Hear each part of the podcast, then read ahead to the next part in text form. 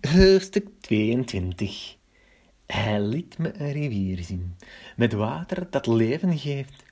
De rivier was helder als kristal en ontsprong aan de troon van God en van het Lam.